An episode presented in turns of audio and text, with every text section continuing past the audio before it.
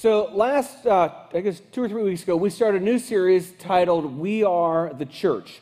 Uh, and so, if you're visiting this morning, you're kind of checking out church, checking out Christianity, uh, it's a great series to be a part of because you get kind of a front row look at what do we as a church value. Uh, and so, we've been talking about what is it that the church is supposed to do? What's the church supposed to be about?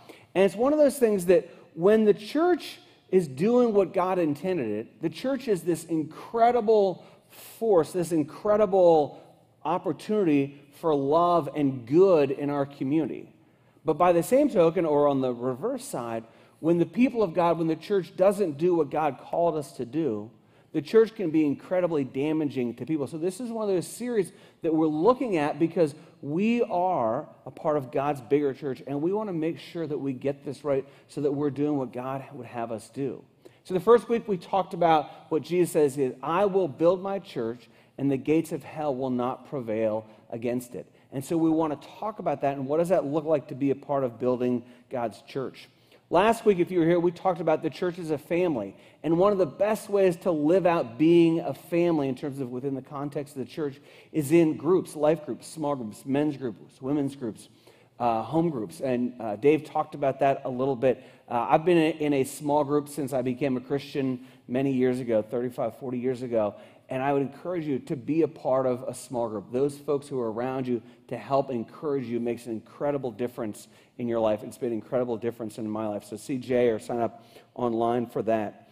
One of the things we've been talking about uh, as we talk about what is the church is we ask this question. It says, if you want to know what the church should do, what the church should be about, then look at the life of Jesus.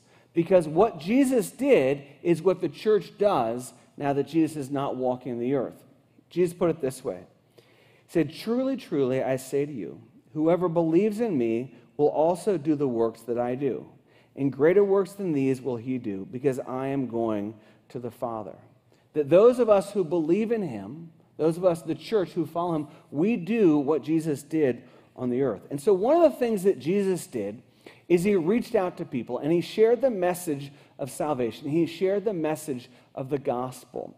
And one of the places that he did that, that's recorded, is in John chapter 4, as he has an interaction with this woman. And so, what we're going to do is we're going to look at that story this morning. So, if you brought your Bible, open up to John chapter 4. John chapter 4.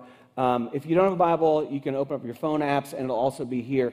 Uh, I would encourage you to, when you walked in, you got a note sheet. I encourage you to take notes on this. Uh, I'm going to give like 1,500 points this morning. Uh, I narrowed it down from like 15 to 10, but there's a lot, uh, and I think you may want to remember some of it. But I, uh, um, I actually want to start in the middle of the story. Uh, so I, I, assume that everybody has seen a movie, right? Everybody seen a movie? Okay, good. Very responsive. All right. Has everybody seen a movie?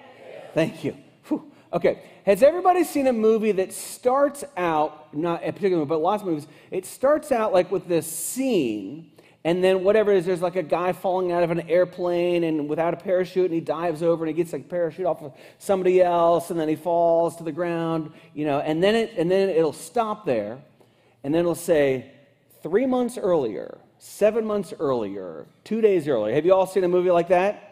Good. Thank you for that responsiveness over there. I appreciate that. I Need that feedback. You're right. So you've seen those movies where it starts in the middle, like this is what's happening, and then it goes back to the beginning and say, how do we get from point A to point B? And then the movie will finish after that. So what I want to do this morning is I want to do essentially that. I want to start in the middle of this story of the Gospel of John. In this is John chapter 4, and I'm going to start in verse 39. And it says this says many Samaritans from that town believed in him because of the woman's testimony. He told me all that I ever did. They said to the woman, It is no longer because of what you said that we believe, for we have heard for ourselves, and we know that this is indeed the Savior of the world. So that's kind of the middle towards the end of the story. But what happens is you've got this woman who basically says to her town, she says, Come see the man who told me everything that I ever did. And then they come, and then all these people place their faith in Jesus as the Savior of the world. And this woman, as we'll come to find out, and, and if we could kind of put this in a movie, you would see by her looks that she is in a difficult spot, that she has lived a very hard and difficult life. And yet she says this one phrase Come and see the man who told me about my life. And all the people from this town flock and say, Something has changed about this woman. Why is her life so different? And they can see it and they want to find out the answer.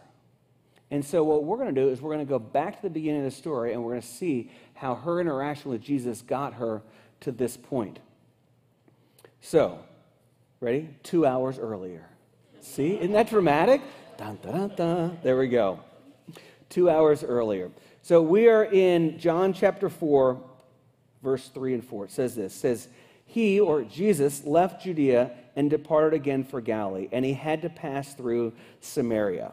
Now, one of the things that I mentioned before, I'm mentioning again, and you'll see it all throughout, is that we do what Jesus did. So we're going to look at this, and we're going to see, look at this and say, what did Jesus do as he interacted with this woman? And then how do we do those same types of things? And then we're going to see all these different points. Now, John tells us, the narrator here, he says that Jesus was going from Judea to Galilee, right?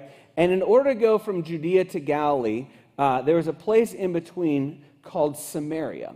But the Jews and the Samaritans did not get along, right? That they were constantly at odds with each other, not in a physical battle sort of way, but just they stayed apart. Anytime they came together, they're like, this, is, this doesn't work you know, they were kind of like oil and water. And they had differences of religion, differences of culture. Uh, and it kind of stemmed from a while back earlier where they both believed in the first part of the Old Testament. And then the Samaritans took their own path and said, No, we don't believe that. We're going to worship at this different mountain. We're not going to worship in Jerusalem. And so they were basically viewed as kind of half breeds or off limits to the Jews. Now, as John narrates this for us, he writes, it says, and he had, so Jesus had to pass through Samaria. And he was going from uh, Galilee, which is down here, to up to uh, Judea. So he was kind of making a northern path. But he, he says he had to go through Samaria. Now, if you were part of this culture and you kind of understood, and we kind of have to learn about the culture to understand it, that word or that phrase, he had to, you would kind of sort of respond in your head, no, he didn't. Nobody has to go through Samaria. Like we all know, if we're going from Judea to Galilee, we all know that we go around Samaria. Like you just leave time, you take the extra time. Nobody goes through Samaria. Nobody. But yet, John says Jesus had to go through Samaria. And so, what John is setting up for us, and we'll see as this story unfolds, He's, he's, he's saying he had to go there because there was a divine appointment that Jesus had in Samaria. So he had to go this direction. You know, it, it's one of those things like for us that sometimes the Holy Spirit will prompt us to do something, right? It's when, the, when you get that sense like God is telling me, it's in my heart, it's in my head, I can't let this go. He's just on me. It's like, you, you got to do this, right? And it's just that it, we go, this has got to be from God because that's a weird thought. Like, this is from God, and so I've got to do this. Do what Jesus did and follow the promptings of the Holy Spirit. That we follow the promptings of the Holy Spirit in the same way that Jesus had to go through Samaria.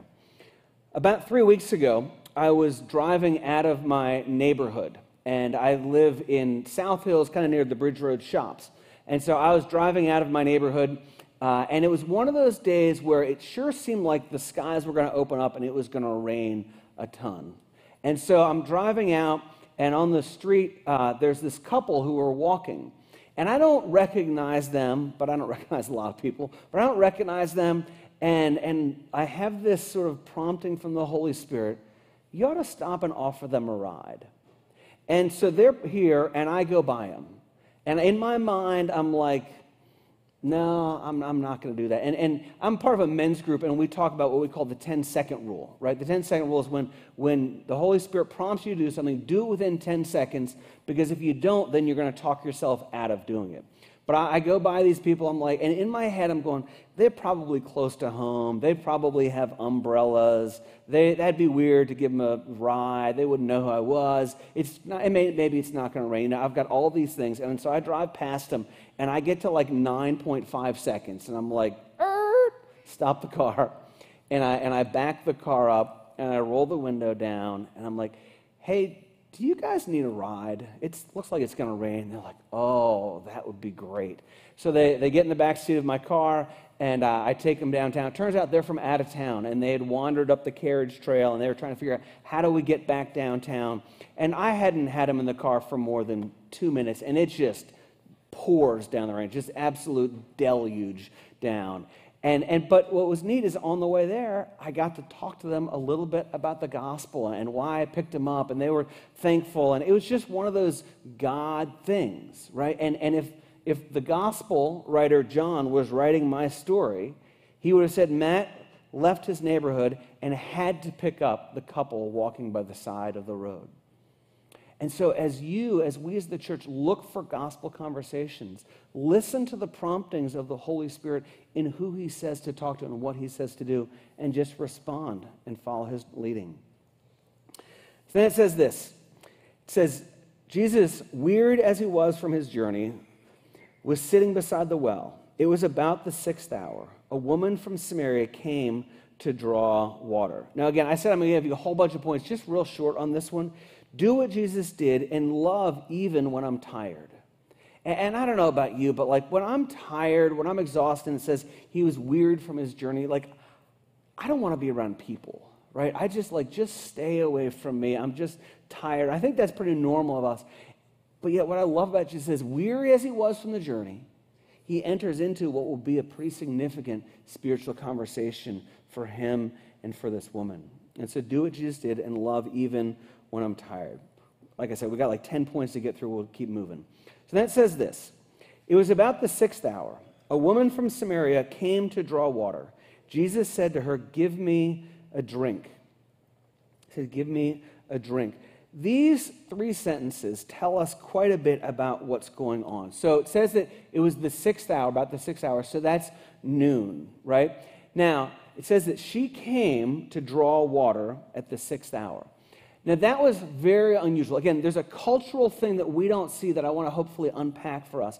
But noon, or the sixth hour, was the heat of the day for them. And so the women at this time, they would come and draw water. It was the woman's job in a kind of a household to draw water. And they would come to a well and they would draw water, but they would always do it in the early morning. And kind of for two reasons. One is because it was cooler, but second, because you needed the water throughout the day, right? Get it in the first thing. But she's here all alone at noon, which says a lot about her. And basically, what it says is that she was an outcast. That she either wasn't welcome with the other women who would come first thing in the morning, or she didn't want to be with them because of the way that they treated her.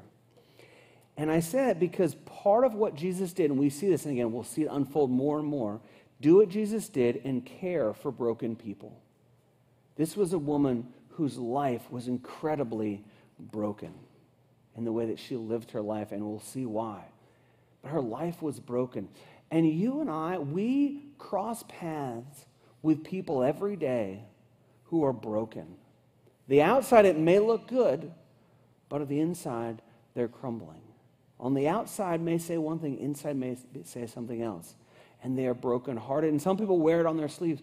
But I would encourage you to look for people who are broken and try and see and hear behind people's stories that we might be able to love like Jesus did in loving people who are broken.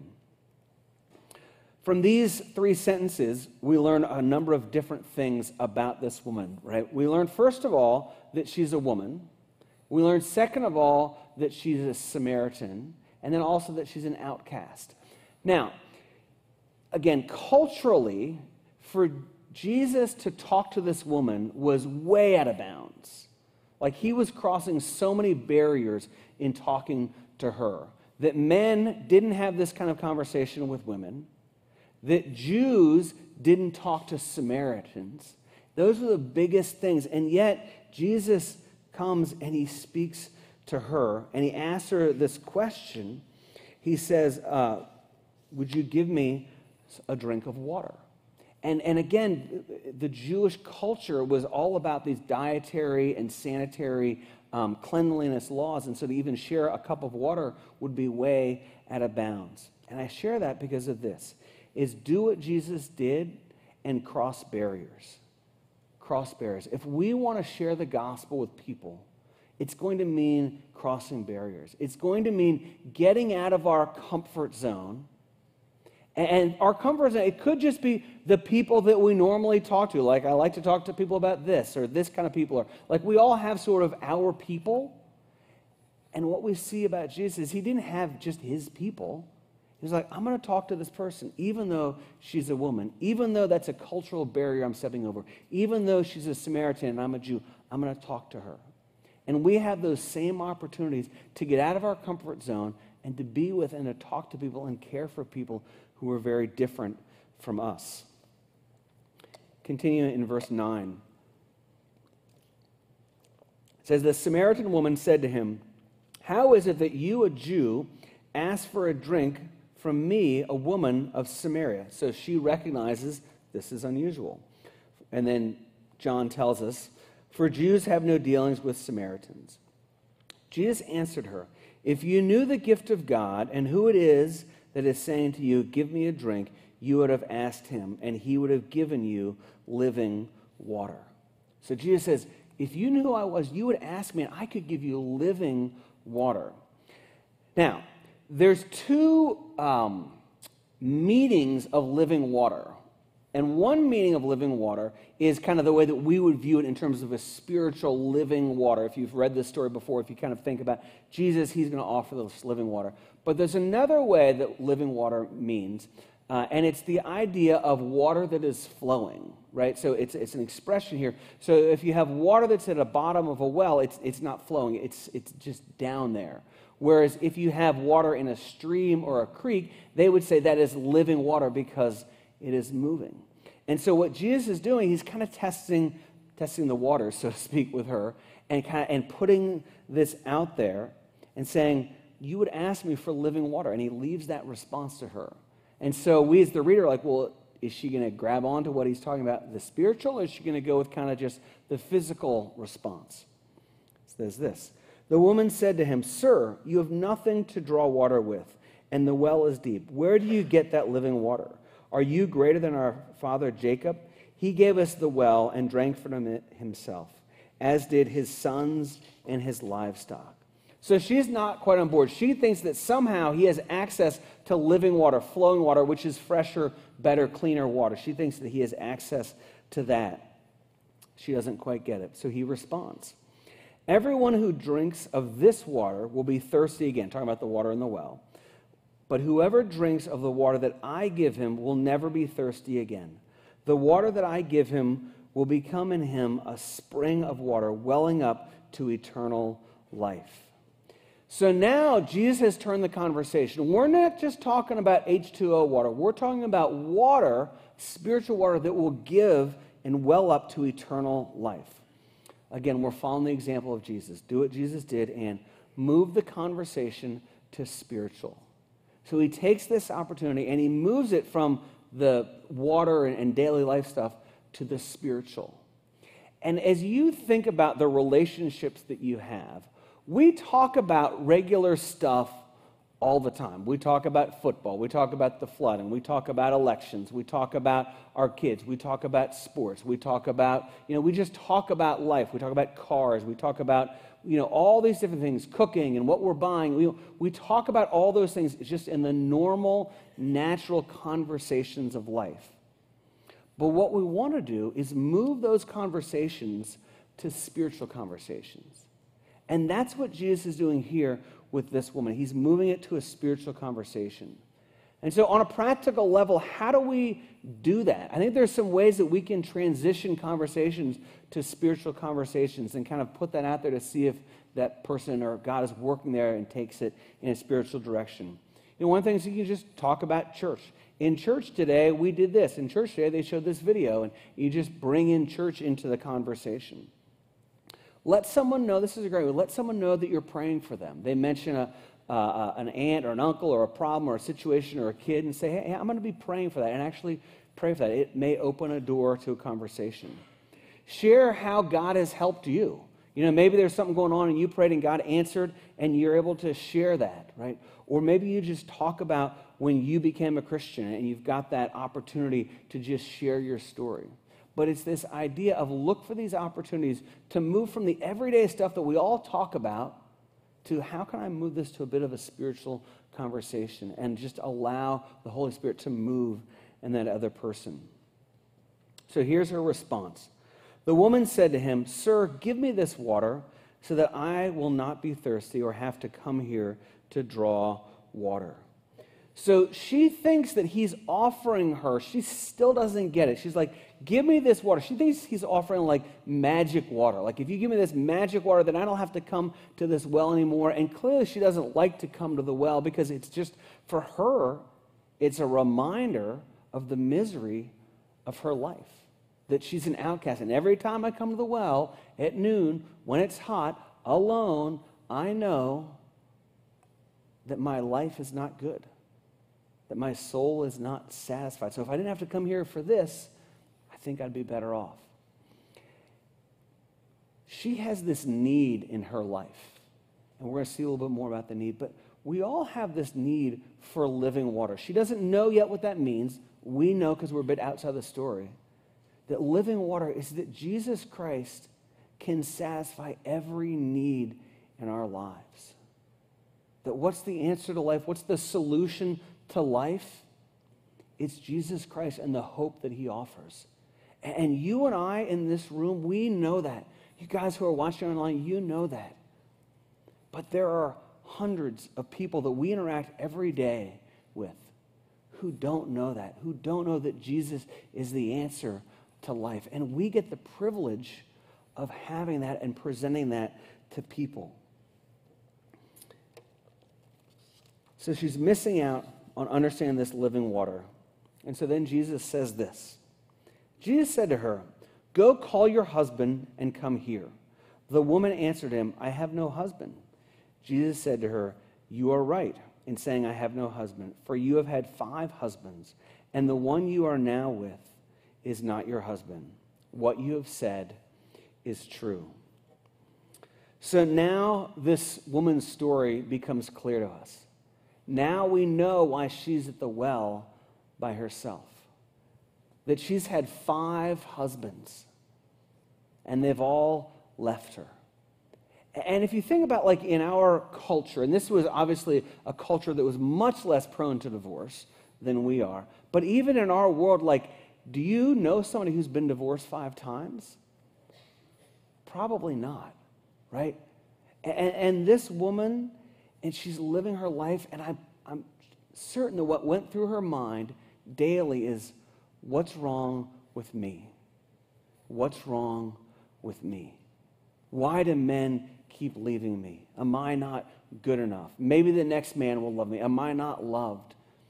And then the sixth guy she's living with and not married to.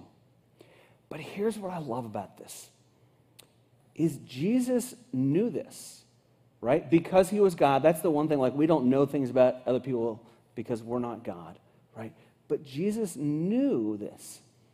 And now the woman knows that Jesus knew this. And he has this conversation with her, knowing that she's had five husbands and living with a sixth. And then this comes to light for the woman. And think about how she felt at that moment. That she probably felt incredibly loved. Because Jesus knew her past, knew her junk, knew her inside and outside, and all this stuff, and yet he still had this conversation with her. And I think that's a great example for us. Do what Jesus did and look for the real needs of others. He knew her real needs because he was supernaturally God. We don't know that. But when we can love people and care for people, even though they've got this background, even though they did this, even though whatever it is, whatever junk is inside them, whatever junk is in their past, If we can see people as God sees them, we can love them well. And that's what Jesus was doing. So now that he's revealed who he is, the woman kind of gets on board with the spiritual side of things. The woman said to him, Sir, I perceive that you are a prophet. Our fathers worshipped on this mountain, but you say that in Jerusalem is the place where people ought to worship.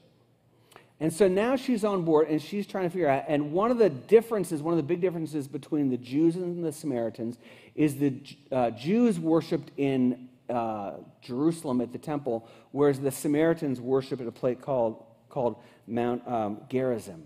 And, and she's like, which is the right place? Because now that she sees that he's a prophet or something more than just a man, she's like, I want to get on the right board, right place, right direction. Which of these is the right place? That's her question. But here's Jesus' answer.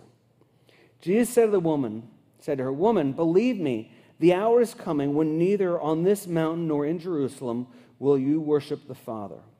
You worship what you do not know. We worship what we do know. For salvation is from the Jews.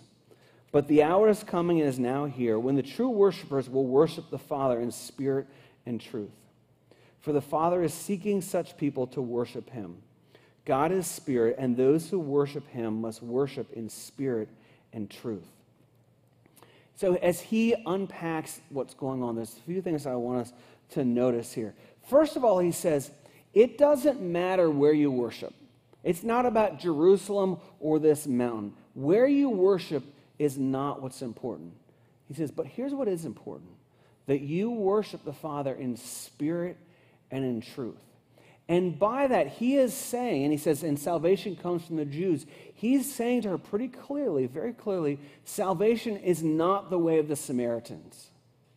Salvation is the way of the Jews. And I share that with you because we live in a very pluralistic kind of society where anybody can be right. It's like, hey, your right is good for you, your truth is good for you, your truth is good for you. But what Jesus is saying is no, there's not lots of paths to God.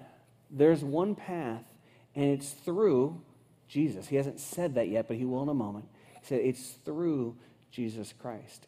And so as we have conversations, we need to understand that part of the gospel, of sharing the gospel, is that we share the one true gospel. That Jesus Christ is where life and eternal life is found. So the woman responds. The woman said to him, I know the Messiah is coming, he who is called Christ. When he comes, he will tell us all things. Jesus said to her, I who speak to you am he. I who speak to you am he. So here's the next part is do what Jesus did and share the true gospel. Share the true gospel. A great place to find this is in 1 John 5, 11 and 12, if you want to jot this in your notes. It says, And this is the testimony that God gave us eternal life, and this life is in his Son. Whoever has the Son has life. Whoever does not have the Son of God does not have life. Right? So that's very simple. If you have the Son, if you have a relationship with Jesus Christ, then you have eternal life. And if you don't have the Son, if you don't have a relationship with Jesus Christ, then you don't have eternal life. And that helps us to, you know, as we share the gospel, we point people towards that. Like, this is what God said. This is not my opinion or my thoughts or my whatever. This is what God's word says. If you have the Son, then you have life. And if you don't have the Son, then you don't have life. And then the question is, do you have the Son? And the conversation goes from there. In the next verse, the disciples are going to come back. They're going to have a little bit of dialogue. We're going to skip a few verses. Um, but there's one more thing that I wanted to share about do what Jesus did, but I can't take it from one verse, and you'll see why. Uh, the last part, or the next one, is do what Jesus did and have a dialogue, not a monologue have a dialogue, not a monologue. In other words, we don't want to just regurgitate the gospel. Here it is, and we just kind of spew it out. Create a, a dialogue, not a monologue. And we see that that's what happened with Jesus. That goes back and forth. I think 11 or 12 different times the conversation goes back and forth. between them. And as we share the gospel, we want to make it in a conversational sort of style. And it may be like in one setting like this, or it could be over a couple of weeks or a couple of conversations. You know, as you're driving in a car and you talk about something, then you're standing watching a ball game together and you talk about something. You're at the office, you're at a play date with, you know, another mom. But we have these conversations. They're ongoing conversations. And then it says this Then the disciples came back. They marveled at that he was talking with a woman, but no one said, What do you seek or why are you talking with her? Again, we see the confirmation of the male female conversation was just out of sorts, crossing barriers. So the woman left her jar of water and went away into the town and said to the people, Come see a man who told me all that I ever did. Can this be the Christ? They went out of the town and were coming to him. And so that gets back to where we started at the beginning of what happened two hours earlier. This is the conversation. And she says, Come and see. And all these people come out and they see Jesus and they place their faith in him. And they did that because of this woman's story. So I want to end with one final application point. And instead of do what Jesus did, we're going to switch it around and switch in your outline as well. Is do what the woman did and share your story. Do what the woman did and share your story. You know, the most powerful thing that you can do in reaching out is share your story. Because your story of how you found the living water, if you will, is your story. It's how God worked in your life. You know, one time when we think about sharing the gospel, sometimes we think, well, I don't know all the answers. Like, I don't understand the book of Revelation. I don't understand substitutionary atonement. I don't understand this. I don't understand bodily this. I don't. There's a lot that we don't understand. There's a lot that I don't understand. But you know what I do know? Is I know my story. I know that when I was a 15 year old kid, I heard the gospel and God got a hold of my life, and my life is completely different than it was before. And you have a story as well. And so, as you talk about your life, share your story in the same way that this woman shared her story. You can share your story. What has God done in your life? Because people can't argue with that. This morning I've shared, I don't know, eight, nine, ten points. Um, it can be a bit overwhelming. Uh, and so I want to encourage you to take the Panera way and uh, you pick two, right? So look at your outline and pick two things. Say, what two things, if I did these two things, would make the biggest difference in me being a part of God's call for the church to share the gospel? What would those two things be? And then go and live those two things. Because the fact is, if we do this, if we love people well, if we initiate these conversations, if we care, if we cross borders, if we listen to the prompting of the Holy Spirit, if we do these things, we will change our community. Our community will be different because of the way that we love the people around us. So let's join with God, join with Jesus in building his church as we share the gospel. Let's pray together. Heavenly Father, thanks for this morning. Thank you for this story, and it is just so rich with truth. And uh, God, I pray that you would help us to live these truths out, to do what Jesus did, to love well, to care well, to cross barriers, to get out of our comfort zone, and help us to do what this woman did and just share our story of God's impact on our lives. I ask this in Jesus' name. Amen.